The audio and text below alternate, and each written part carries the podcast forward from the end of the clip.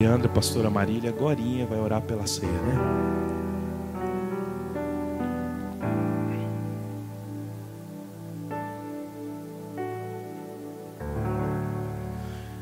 Queridos, na semana passada nós fomos movidos a falar sobre o que é o Evangelho. Nós debaixo de uma direção do Espírito, fomos impulsionados a travar uma guerra contra o evangeliquez, o espírito de religiosidade que tenta permanecer no nosso meio. E na semana passada eu disse que essa palavra era uma palavra muito dirigida aos membros da igreja. Aqueles que se declaram membros, aqueles que, que são dizimistas, ofertantes, que participam das programações, que têm essa igreja como a sua igreja, que nos tem como pastores e a equipe.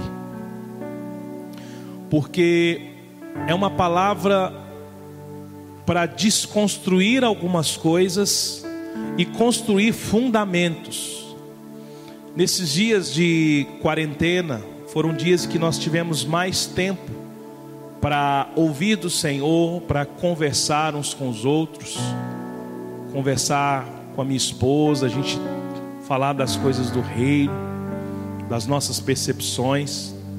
E nós fomos encorajados pelo Espírito para entrar por este caminho. Nós queremos trabalhar em alguns fundamentos para essa comunidade, porque nós entendemos que nós devemos gastar tempo, alguns dias, falando sobre isso. Eu creio que qualquer pastor que passar por aqui, qualquer ministro, nesses dias de quarta e domingo, que vai fluir deste altar, é uma palavra que traga fundamento sobre o que é o Evangelho nosso trabalho é tentar desconstruir todo o evangeliquez que nós carregamos na caminhada cristã.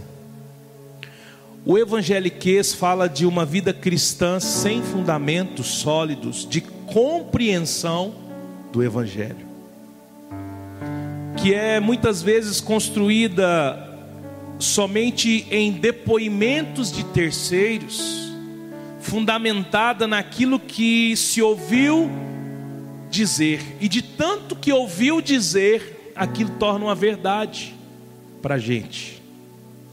O evangeliquez fala de uma vida cristã presa na religiosidade, que nos impede de viver com plenitude aquilo que Deus tem para nós.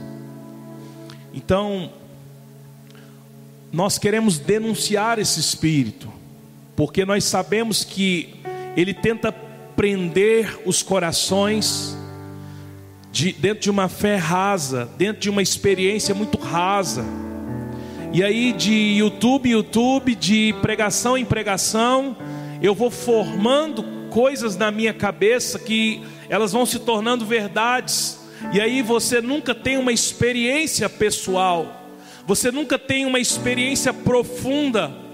E aí, se perguntar para você, por que, que você faz isso? Ah, é porque eu, eu vi o outro fazendo. Por que, que você diz isso? Porque eu, eu aprendi que é assim. E começa a dizer, dizer. E aí nós vivemos uma, uma igreja que muitas vezes se relaciona com a religião, se relaciona com o fato de vir no culto no domingo para que a sua consciência fique livre ou que vem aqui para massagear a alma. Nós, desde quando começamos as reuniões, em setembro de 2017, 16, em dezembro de 16, é isso? É isso. Setembro de 16, nós começamos a a denunciar um espírito de religiosidade, e sempre falamos: olha, talvez o que você vai ouvir aqui não é o que agrade ao seu coração. Você não vai sair dessa reunião feliz, motivado.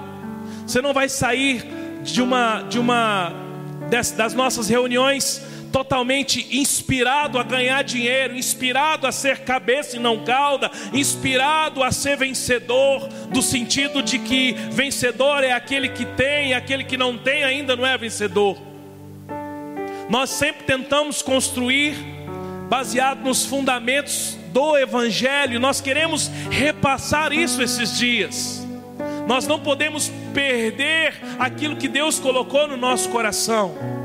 Então nós não estamos aqui para, nós não trabalhamos para uma denominação. Nós somos, estamos conectados ao Mevan, ao apóstolo Luiz Hermínio, ao Jackson Juscelio, ao pastor Cris, tantos homens de Deus que nos receberam, que nos têm alimentado, que nos edificam com o relacionamento e a paternidade. Mas nós não trabalhamos para o Mevan, e eles lá também não trabalham para o Mevan, eles trabalham para a igreja do Senhor Jesus Cristo. Durante um tempo nós tínhamos aqui a logo da igreja. E aí, com o passar dos dias, a gente percebeu muita foto, e acabava o culto, estou vendo que o pessoal queria tirar foto, tirar foto, tirar foto, e colocar, e mevan, mevan. E nós falamos, aqui vai aparecer Jesus Cristo. Porque se alguém quiser tirar foto, quem tem que sair na foto é Ele.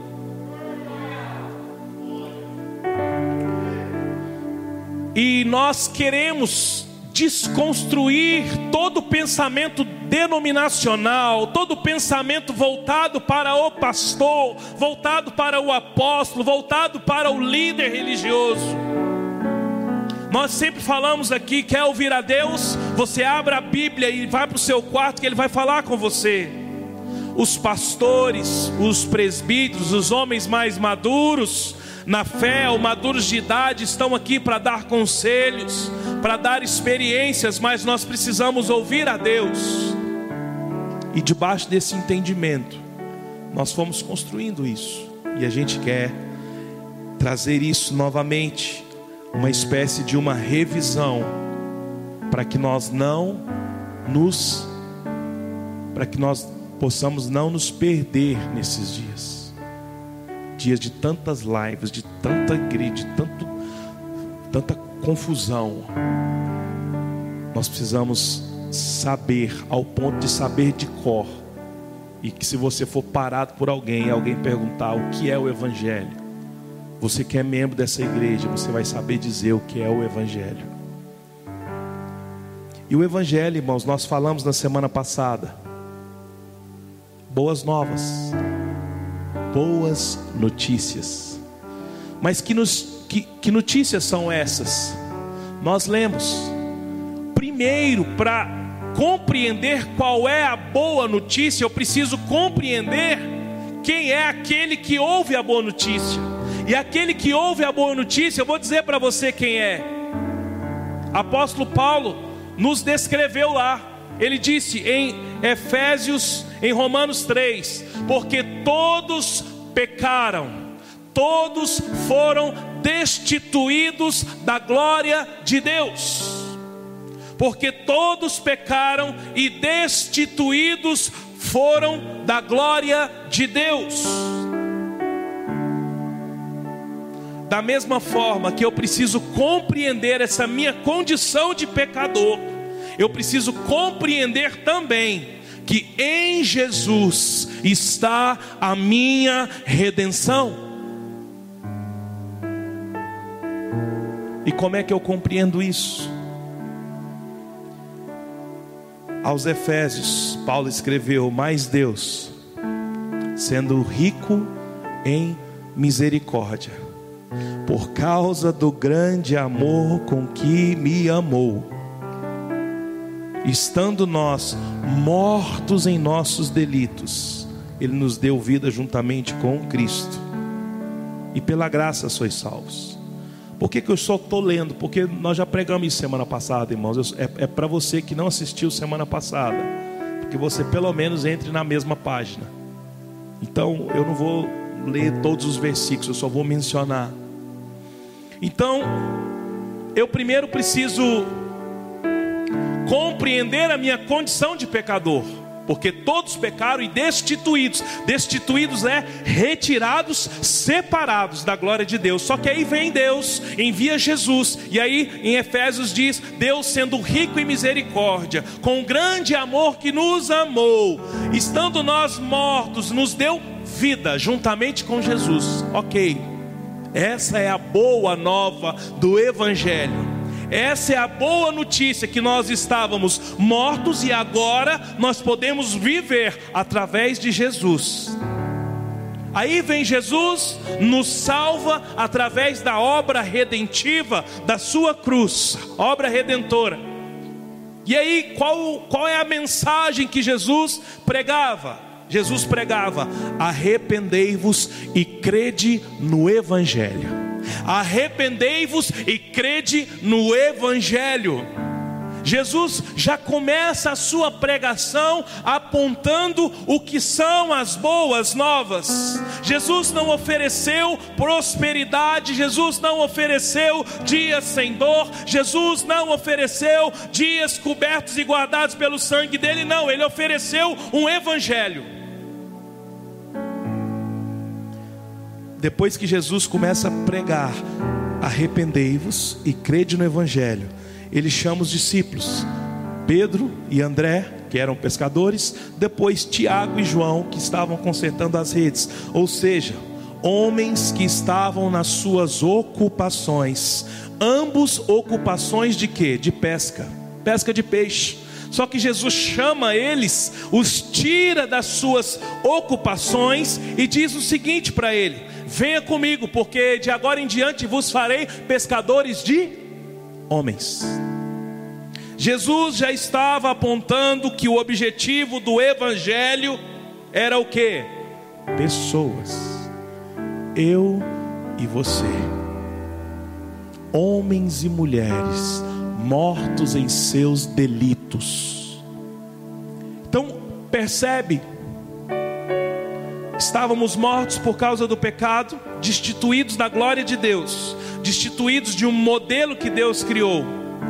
Ele envia o seu filho, nos salva com a sua obra redentora, porque Deus nos amou, rico em misericórdia, com o grande amor que nos amou, nos deu vida em Jesus Vem Jesus e com a sua obra redentora ele começa a pregar o evangelho dizendo: "Arrependei-vos e crede no evangelho. Arrependei-vos e crede no evangelho". E aí ele passa a ver homens ali nas suas atividades de pesca e usa usa a atividade deles para mostrar o que era importante. Numa outra linguagem, Jesus disse: Vocês estão acostumados a pescar peixes, é bom, não é? Sim, muito bom. E aí você fica feliz quando o peixe vem na rede? Sim. E vocês, Tiago e João, vocês gostam de consertar as redes? Sim, porque com as redes consertadas vem mais peixe. Pois bem, vocês virão junto comigo e eu vos farei pescadores de homens. Eu fico imaginando que Pedro, André, Tiago e João imaginaram. Eu acho que Tiago e João já devem ter pensado num tipo de rede para pescar homem eu acho que eles pensaram: meu Deus, vamos precisar engrossar os fios. Só que Jesus estava apontando o que era mais importante. Logo depois que Jesus os chamam, Jesus reúne, opera milagres, treina eles e dá um id. O id é uma ordenança clara que se para quem propõe-se a seguir Jesus. Então, o id não é um convite. O ID é uma ordenança. E nós falamos semana passada que para fazer o ID, eu não preciso do microfone, eu não preciso de um prédio, eu não preciso de um canal no YouTube, eu não preciso de um altar, eu não preciso de umas, um ciclo de oração para fazer o ID, eu só preciso ir, porque onde eu estiver, eu vou transparecer o Cristo que há em mim, eu vou falar das verdades do Evangelho, aonde eu estiver, o Cristo que me resgatou irá resgatar também os que estão perto de mim. Então, ID, você não precisa de um microfone, não precisa de um altar não precisa ser pastor, ministro, você só precisa ser evangélico no sentido real da palavra. Arrependei-vos e crede no evangelho. Aleluia. Como eu faço id? Indo, indo, manifestando as marcas do Evangelho. Sim. Esses dias o pastor Leandro falou, pastor, tá, tá muito doido. Eu falei, o que, que foi? Eu fui no Verdurão, quando eu vi, eu estava pregando. Eu fiquei tentando imaginar, sabe? Quem estava pegando a batata, quem estava pegando a cenoura. Ouvi um homem falando do Evangelho. Agora, o ID não é só através do evangelismo. Porque hoje, irmãos, tem muito mais pessoas de credibilidade sem o microfone na mão do que as que estão com o microfone na mão. Porque na hora que a coisa aperta, as pessoas lembram de quem carrega o Evangelho, de quem tem as marcas de Cristo. E o ID é ir manifestando. Manifesta nos negócios, manifesta no trabalho, manifesta na família, manifesta na vizinhança, manifesta na rua. Eu vou manifestando. E aí, irmãos, nós construímos isso semana passada para dizer que o evangelho vem com responsabilidades. Então, ficou claro que o evangelho, o evangelho são as boas novas. Boas novas é uma boa notícia para quem? Para nós que estávamos mortos nos nossos delitos. Obra da cruz, redenção. Aí vem Jesus e podemos viver com Ele. Aí Jesus começa a pregar arrependimento, crede no Evangelho. Ele começa a chamar: vinde, pescadores de homens. Depois que ele treina, prepara, ele dá o id. Só que na manifestação do Evangelho, Mateus, Marcos, Lucas, João, todos eles escreveram e relataram coisas que Jesus deixou como responsabilidades muito claras para o Evangelho. E a primeira dela que nós falamos semana passada foi a renúncia. Em Lucas 9 nós lemos: Se alguém quer vir após mim, a si mesmo se negue, dia após dia, tome a sua cruz e siga-me, pois quem quiser salvar a sua vida, perdê-la. Quem perder a sua vida por minha causa, essa a salvará. Nós lemos também Gálatas. Aos Gálatas, Paulo escreveu: Vós não podeis pertencer a Cristo e não ser crucificado com todas as suas paixões e desejos. Na minha tradução diz: Vós não podeis pertencer a Cristo Jesus, a não ser que crucificais todas as suas paixões e desejos. Então, Jesus deixou claro: a renúncia é uma responsabilidade daqueles que querem participar do Evangelho, porque se eu não tenho uma vida de renúncia, eu não posso dizer que eu sou participante do Evangelho, porque o Evangelho é, na sua essência, um dos fundamentos é a renúncia. Jesus, quando enviou, quando deu o ID, ele disse o seguinte: vocês querem ir mesmo? Ok. Se alguém quiser vir após mim, ou seja, passar por onde eu passar, precisa negar a si mesmo tomar a sua cruz dia após dia, ou seja, todos os dias, e seguir-me. E quem perder a sua vida vai encontrar. Perder a vida, renúncia, renúncia. E aí, Paulo aos Gálatas, ele escreveu: escuta, vocês não podem participar, não podem pertencer a Cristo Jesus, se não crucificar suas paixões e desejos. Renúncia é uma vida de renúncia. E foi aqui que nós paramos na semana passada. E eu quero falar hoje, ainda sobre renúncia, né? Nós falamos sobre renúncia, Jesus tal. Beleza. Paulo escreveu os Gálatas, já falei. Então nós é, temos alguns modelos de renúncia. O próprio Deus renunciou seu filho, Jesus renunciou sua vida, Abraão ofereceu Isaac em sacrifício. E aí eu perguntei qual é o nível de renúncia da sua vida, o que você pode dizer que deixou por Jesus. O que você pode dizer que deixou por Jesus? Suas paixões e desejos estão crucificadas? Consegue apresentar pelo menos uma renúncia na sua vida? Consegue? Você tem renúncias para apresentar? A renúncia, então, é um primeiro fundamento do Evangelho. Eu quero falar agora sobre o segundo. A segunda responsabilidade, o segundo fundamento do Evangelho é a transformação. Agora sim, vamos ler Mateus capítulo 3 e vamos falar um pouco sobre transformação. E hoje eu só vou falar sobre transformação. Mateus 3, verso 1.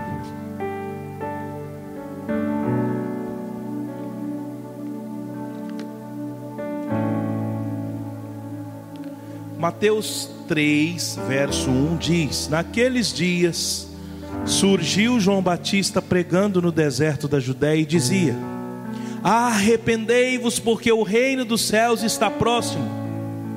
Este é aquele que foi anunciado pelo profeta Isaías.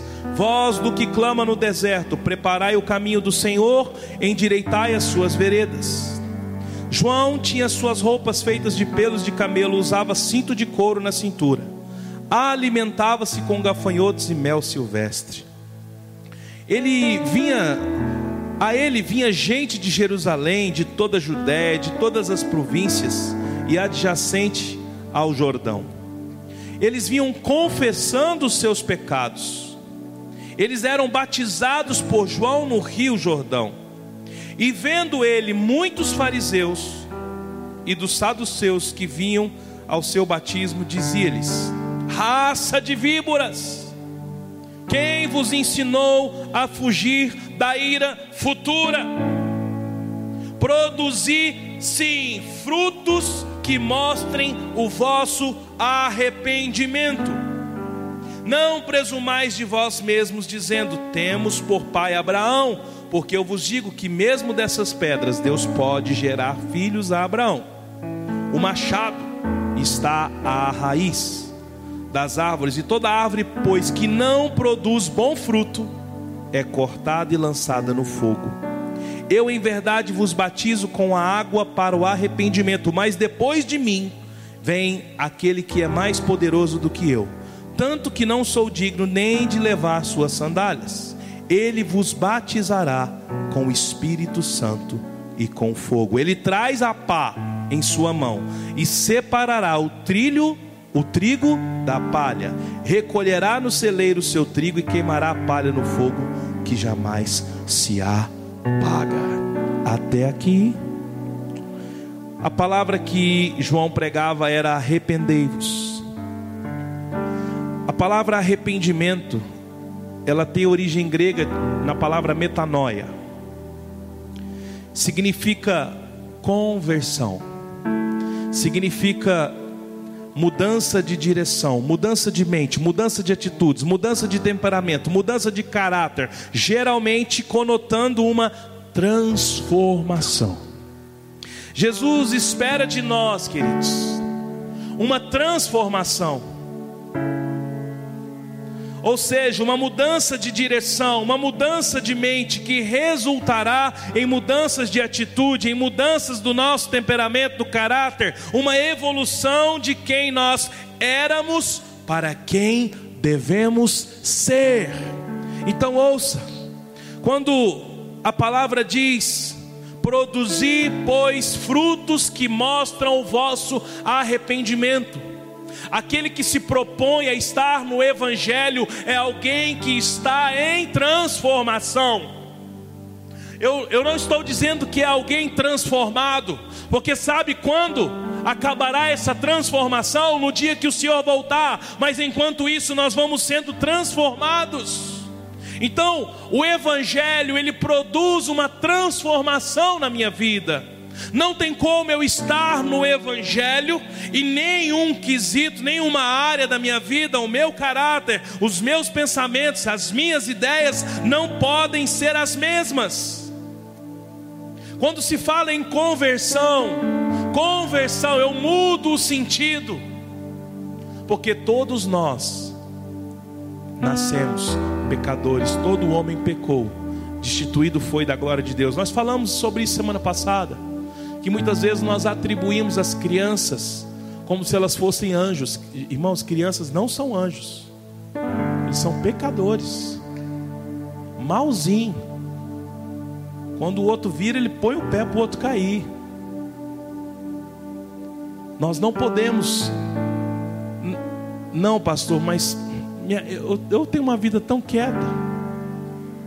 Oh, deixa eu te falar, só faltava eu ir na igreja porque de tudo eu já sou aprovado. Nunca namorei, nunca roubei, nunca, nunca usei droga. Oi, só faltava Jesus na minha vida. Irmão, só faltava tudo. Porque nós temos que parar com esse negócio de listar pecados sociais. Qual é a lista? Sexo ilícito, drogas, roubo, adultério, papapá. Nós somos pecadores. Dentro, aqui dentro de mim, ó, tem, tem um homem carnal, pecador, que todos os dias quer fazer escolhas erradas. E amanhã, amanhã ele vai querer de novo, e você também. Por isso que todos foram destituídos através do sangue de Jesus, nós somos incluídos na nova vida, pelo novo e vivo caminho, pelo sangue de Jesus. Mas e aí? Esse caminho eu preciso percorrê-lo de que forma? Em transformação. Então, dia 1 de julho eu sou uma pessoa melhor, dia 2 eu sou outra melhor, dia 3 eu trupico, eu, eu erro novamente, algumas coisas que eu já tinha vencido vêm novamente, eu levanto, eu ando e eu vou sendo transformado. Então, a transformação é sim um fundamento do Evangelho. Leia comigo 2 aos Coríntios, capítulo 5. Coríntios está depois dos evangelhos, depois dos evangelhos vem Atos, Romanos, Coríntios. Segundo os Coríntios, capítulo 5.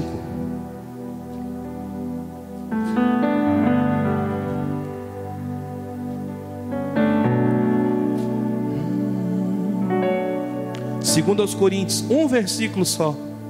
Verso 17. A minha Bíblia diz, portanto, se alguém está em Cristo, é nova criatura. As coisas antigas já passaram, eis que tudo se fez novo. Queridos, Paulo estava dizendo que se alguém se propõe a estar em Cristo, deve abandonar as coisas velhas. Paulo estava falando de uma transformação, ou seja, de uma mudança de sentido, um novo caminho. A transformação é consequência de uma vida de arrependimento. Ninguém que não se arrepende se transforma, porque a transformação ela começa no arrependimento. Se não há arrependimento, se não há consciência de pecado, se não há consciência, você já viu aquele tipo de pessoas que você diz para ela: olha, você, você você está muito sem educação, você está respondendo. Não, não estou não. Queridos, não vai transformar. Não vai. Fulano, você você está muito grosso, você entra dando pancada. Não, vai transformar? Não vai. Quem é que transforma? Fulano, você está muito grosso, você está respondendo assim. Nossa, sério, sério. Nossa, eu, eu percebi mesmo, eu preciso mudar. Quem é, quem é que vai ser transformado? Aquele que se conscientiza do seu pecado, do seu mal, da sua atitude errada. este se arrepende. E Paulo estava dizendo que se alguém está em Cristo, ou seja, se alguém diz que crê no Cristo ressuscitado, ele, como criatura, como criação, ele se torna novo, é uma nova criatura. As coisas velhas já passaram e eis que tudo novo se fez. Esse versículo tem a conotação de que se está em Cristo, os seus pecados foram perdoados mas também tem uma conotação de que se eu estou em Cristo, eu não vivo mais as coisas velhas, então eu preciso abandonar as coisas velhas e andar no novo caminho. A transformação é uma consciência do arrependimento. O que eu fazia eu não faço mais. Por que, que eu não faço mais? Por amor ao Evangelho, por amor a Jesus Cristo porque eu amo a mensagem da cruz, eu amo a sua vida, eu amo o que ele fez por mim, eu compreendo isso. Nós podemos ver a vida de Saulo. Por que que Paulo é a pessoa que mais fala de transformação nas suas cartas? Porque tem alguém que foi mais transformado do que Saulo. Irmão, Saulo era um perseguidor. É, Saulo não era um, um, um, um contra o evangelho somente, ele era perseguidor, ele perseguia os cristãos. Até um dia ele tem um encontro com o anjo, o anjo cega ele, e ele passa por uma transformação, por isso que nas suas cartas ele fala tanto sobre transformação. Vejamos a vida de Zaqueu, cobrador de impostos, alguém que estava escravizando o seu povo porque Zaqueu era um judeu, mas se vendeu ao serviço do Império Romano. Bastou Jesus passar por ele. Eu já disse isso aqui vou dizer de novo. Eu não acredito que Zaqueu chamou a atenção de Jesus. Zaqueu subiu na árvore para ver quem era Jesus. Ele não foi atrás de Jesus para Jesus para a casa dele. Jesus olha para cima e fala: Desce depressa que hoje eu vou para sua casa. E na mesa de Zaqueu, no constrangimento dos seus pecados, ele se arrepende e promete restituir a todos a quanto ele ele, ele, ele cobrou impostos de forma errada, no sentido dessa palavra. E quando ele se arrepende, Jesus disse: Hoje houve salvação nessa casa. Olha a mulher samaritana no poço de Jacó. Jesus vai ao encontro dela, puxa uma conversa, entra no assunto ali de água, de poço, tudinho para chegar na vida dela. E ela tem uma vida transformada, e ela leva esse evangelho para os samaritanos ali, e muitos creram no evangelho. A partir do que? De uma vida transformada. Então ouça, você que faz parte de uma igreja cristã, você que professa a fé em Jesus Cristo, você tem renúncia na sua vida? Você tem transformação na sua vida, porque se não tem para tudo, para tudo e vai ler a Bíblia, vai ler os evangelhos, vai ver o que Jesus deixou. Para de viver uma vida de religiosidade, um evangeliquez barato, copiado de jargões de pastores e apóstolos, de jargões de youtubers, sem nem saber o que está falando, porque ele falou, achou bonito. Renúncia e transformação. Segundo aos Coríntios capítulo 3. Desce duas páginas para trás aí.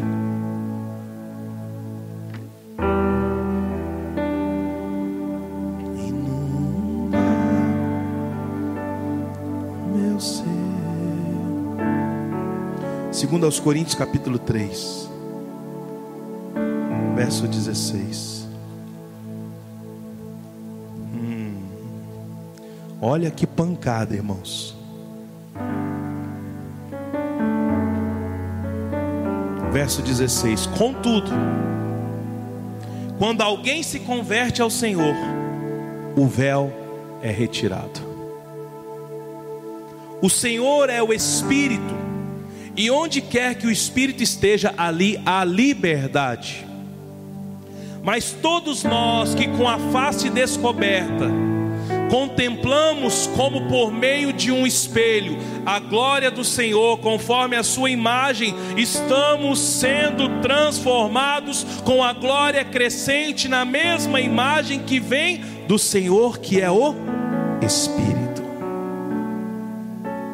Fala comigo, meu Deus. Então ouça. Paulo dá aqui o caminho da transformação precisamos tirar o véu da religiosidade. Queridos, o véu se rompeu.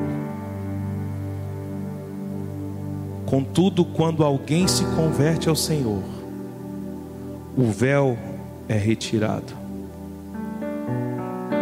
O Senhor é Espírito, e onde quer que o Espírito esteja, ali é liberdade. Mas todos nós, que com a face descoberta, contemplamos como por um espelho a glória do Senhor, conforme a Sua imagem, estamos sendo transformados. Olhar para Cristo, até refletirmos a Sua imagem como num espelho, sendo transformados pelo Espírito. Se eu quero ser transformado, eu preciso olhar para Ele. Quanto mais eu olho para Ele, mais parecido com Ele eu fico. Sabe qual é o problema? Havia um véu no Santo dos Santos, e o que Paulo estava dizendo é que muitos deles, você lê todo o texto, insistiam em não tirar o véu. Paulo estava dizendo: pare de usar o véu. Ou seja, contemple face a face aquele que, através da sua morte, rompeu e rasgou o véu. Agora, se você quer ser transformado, é só você ficar olhando para Ele, olhando para a Sua obra, para o seu Evangelho, para a Sua palavra. O problema é que nós não gastamos tempo com Ele, nós gastamos tempo muitas vezes com o que estão falando dele. E nós esquecemos que eu e você podemos abrir este véu, olhar para Ele ir para as Escrituras, clamar discernimento e revelação, para que Ele fale comigo e com você. Faz-me morrer para as coisas deste mundo. Faz-me esquecer as coisas que me afastam de você. Teu nome é como um guento derramado em minhas feridas, que me cura, restaura a alegria. O teu perdão é tudo que eu preciso. Cura minha alma, restaura o meu sorriso. Pois quando tu chega, fica tudo colorido, fica tudo colorido. Faz outra vez,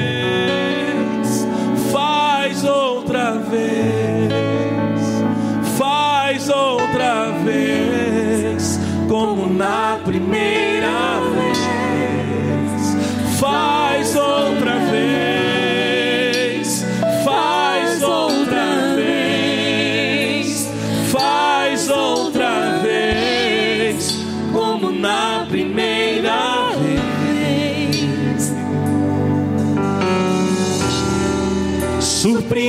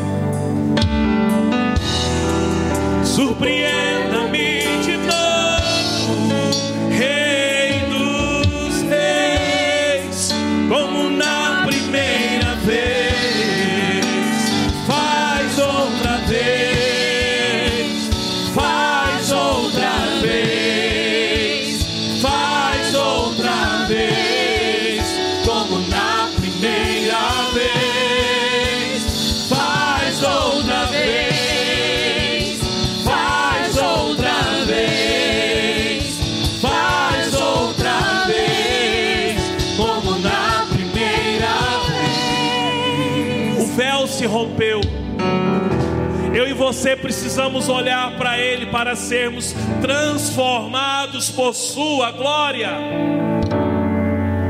Em Romanos 12, 2: E não vos conformeis com este mundo, mas transformai-vos.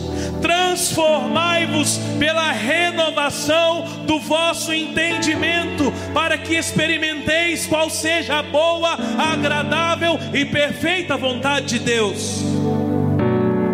Diz que existe uma boa, uma perfeita, uma agradável vontade de Deus, porém, para desfrutarmos dela, é necessário uma transformação que vem através da renovação do entendimento. Todos querem a boa, perfeita e agradável vontade do Senhor, mas Paulo diz aos Romanos que esta boa, perfeita e agradável vontade do Senhor é para aqueles que têm a transformação do seu entendimento. O que eu preciso fazer? Buscar a compreensão correta do Evangelho desfazer de todo evangeliquez, toda religiosidade evangélica. Queridos, nesta noite, se nós tão somente entendermos, compreendermos o que é o Evangelho, o Evangelho, o Evangelho é renúncia, o Evangelho é transformação. Se tão somente compreendermos que se alguém está em Cristo, nova criatura é. Se tão somente compreendermos que se alguém se converte, o véu está rasgado. Se tão somente compreendermos que é contemplando a sua face como num espelho é que seremos transformados. Se nós compreendermos isso, nós vamos desfrutar dos benefícios do Evangelho, mas primeiro vem as responsabilidades, renúncia, uma vida de transformação, transformando, indo, andando, cada dia tomando a sua cruz, evoluindo, chorando, clamando, arrependendo, se jogando diante dele, até sermos transformados transformados. Faz outra vez.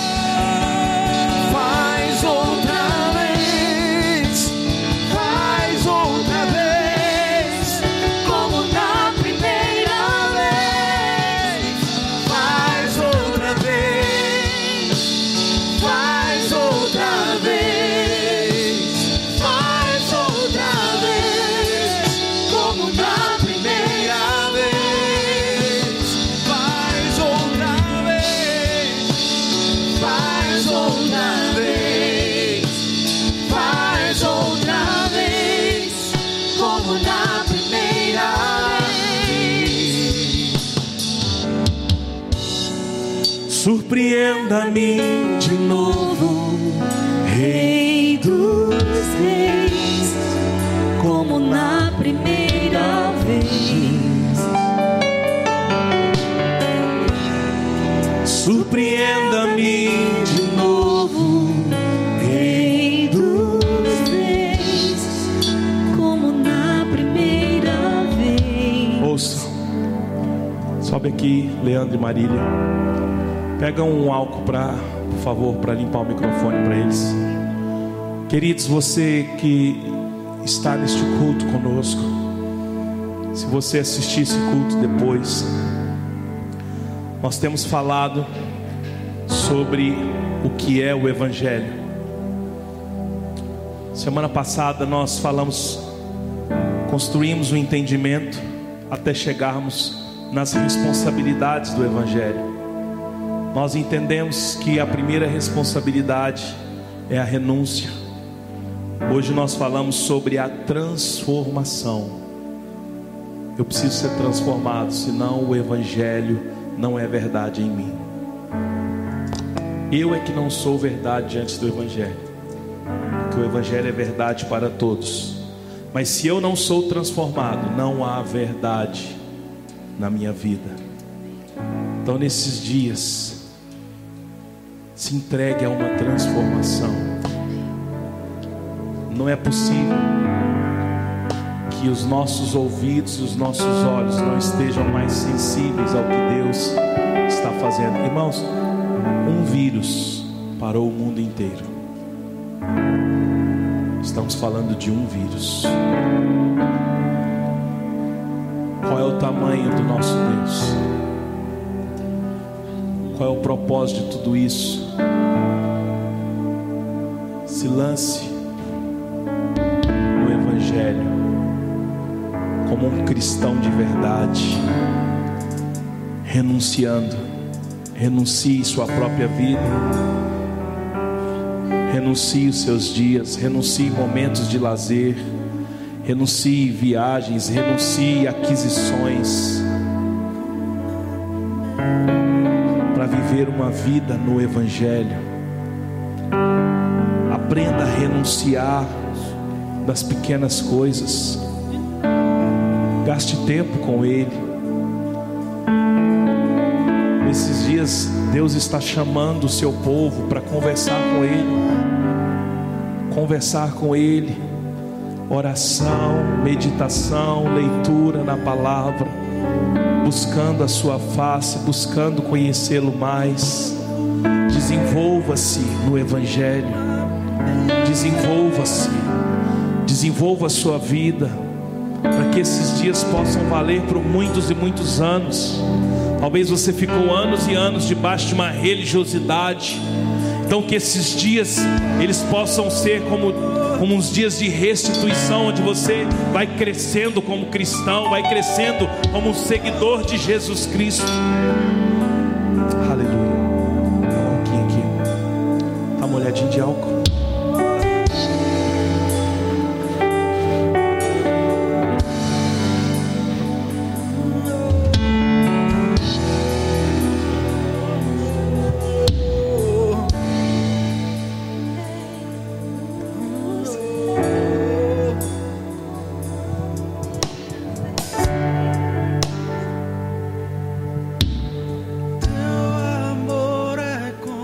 Este é o Evangelho, as boas novas que transformam as nossas vidas, que transformam a nossa história. Queridos, esta noite é uma noite de celebração, uma noite de trazer a memória, trazer à mente, trazer ao entendimento tudo aquilo que Jesus fez por nós. Jeremias, em Lamentações, capítulo 3, no verso 21, ele diz: Disso eu me recordarei no meu coração, eu trarei à memória aquilo que pode me dar esperança, aquilo que pode me dar esperanças.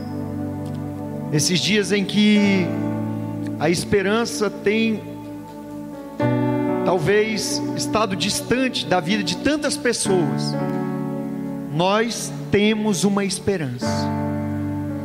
A esperança é a expectativa de um bem que se deseja, e nós desejamos a Jesus, nós desejamos a Cristo Jesus, e é Ele a nossa esperança em meio ao caos, é Ele a nossa esperança em meio a tudo isso que tem acontecido. O salmista ele disse no Salmo 39, no verso 7: E eu, Senhor, o que espero? Tu és a minha esperança. Paulo em 1 Coríntios capítulo 13, verso 13 diz: Agora, pois, permanecem a fé, a esperança e o amor. E desses três, o maior é o amor. Nós estamos esperando, nós estamos crendo no amor de Jesus Cristo. Você que nessa noite de hoje está aí na tua casa e separou o pão, o cálice, a sua esperança está depositada nele. Nós cremos, nós depositamos a nossa esperança nele. E nós cremos que o, o corpo dele, que foi partido por nós, nos garante a comunhão, o nosso corpo em seu corpo, o sangue dele que foi vertido por nós, no alto da cruz do Calvário, nos traz a esperança, nós que estávamos separados, nós que pecamos e fomos destituídos da glória de Deus, mas houve alguém que não pecou, e esse alguém é Jesus Cristo, Filho de Deus, e por este sangue, a esperança da salvação é devolvida aos nossos corações, é devolvida a nós. Eu quero ler 1 Coríntios capítulo 11, no verso 23, e orar no pão, no suco da uva, que simbolizam o sangue e o corpo do cordeiro que foi morto por nós. E o texto diz assim: Porque eu recebi do Senhor o que também vos ensinei, que o Senhor Jesus, na noite em que foi traído, tomou o pão, e tendo dado graças, o partiu e disse: Tomai e comei, este é o meu corpo que é partido por vós, fazei isto em memória de mim, em memória de mim. É esta transformação da mente, a memória de Cristo constantemente em nós, a memória de Cristo constantemente nos nossos corações. E ele diz: semelhantemente também, depois de cear, tomou o cálice, dizendo: Este cálice é a nova aliança no meu sangue. Fazei isto todas as vezes que beberdes em memória de mim. Pai, nesta noite de hoje, nós queremos trazer à memória tudo aquilo que nos, nos dá esperança, nos lembrar de tudo aquilo que o Senhor já fez por nós, nos lembrar do sacrifício redentor da cruz do Calvário, do sangue carmesí derramado e vertido deste sangue que nos lavou, que nos purificou e que nos fez assentar nas regiões celestiais, juntos com Cristo Jesus. Nós que antes estávamos jogados em um monturo e fomos tirados deste monturo e feitos assentar com os príncipes. Oh Espírito de Deus, Tu és a nossa esperança, Jesus. E nós apresentamos, ó Deus, o pão que fala do teu corpo, o cálice que fala do teu sangue, o teu corpo que tra nos traz comunhão, o teu sangue que nos traz cura, que nos traz restauração.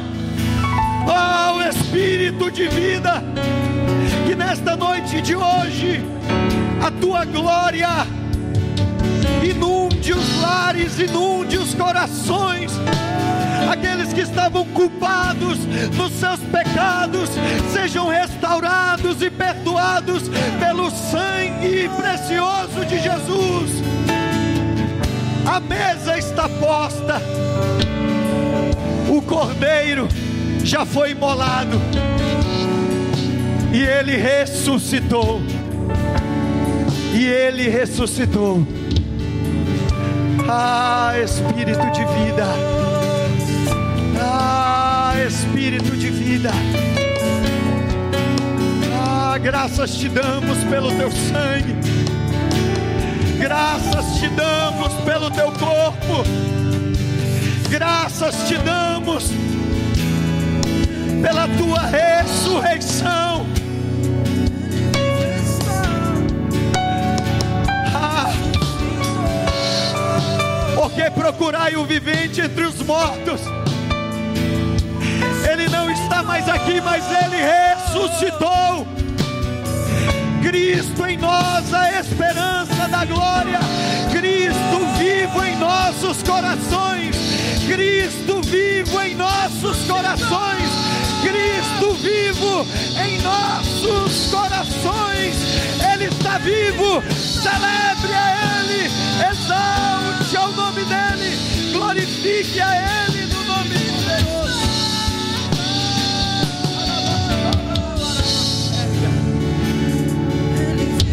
Você que está na tua casa, pegue o pão, o cálice, e que neste momento venhamos a participar da ceia do Senhor. Chame os anciãos, chame as crianças, chame todos. Vamos celebrar o Cordeiro de Deus que tirou o pecado do mundo. A nossa esperança. O nome de Jesus. Aleluia. Aleluia. Vamos cear. É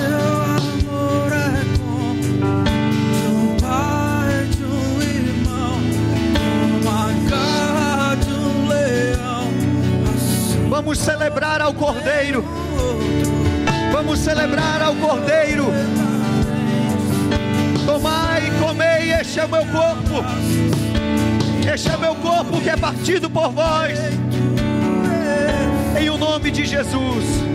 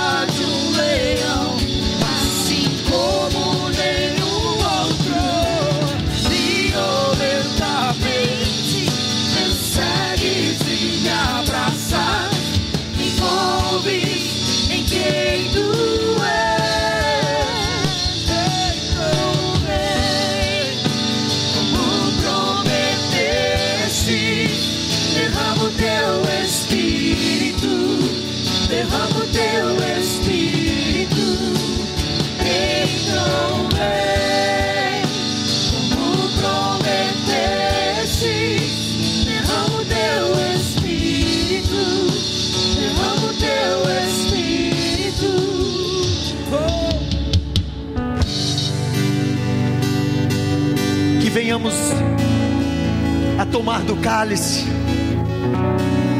Que representa o sangue do Cordeiro vertido na cruz. Em o nome de Jesus. Bebam do cálice. Em o nome de Jesus. Nós celebramos. Nós trazemos a memória. Aleluia.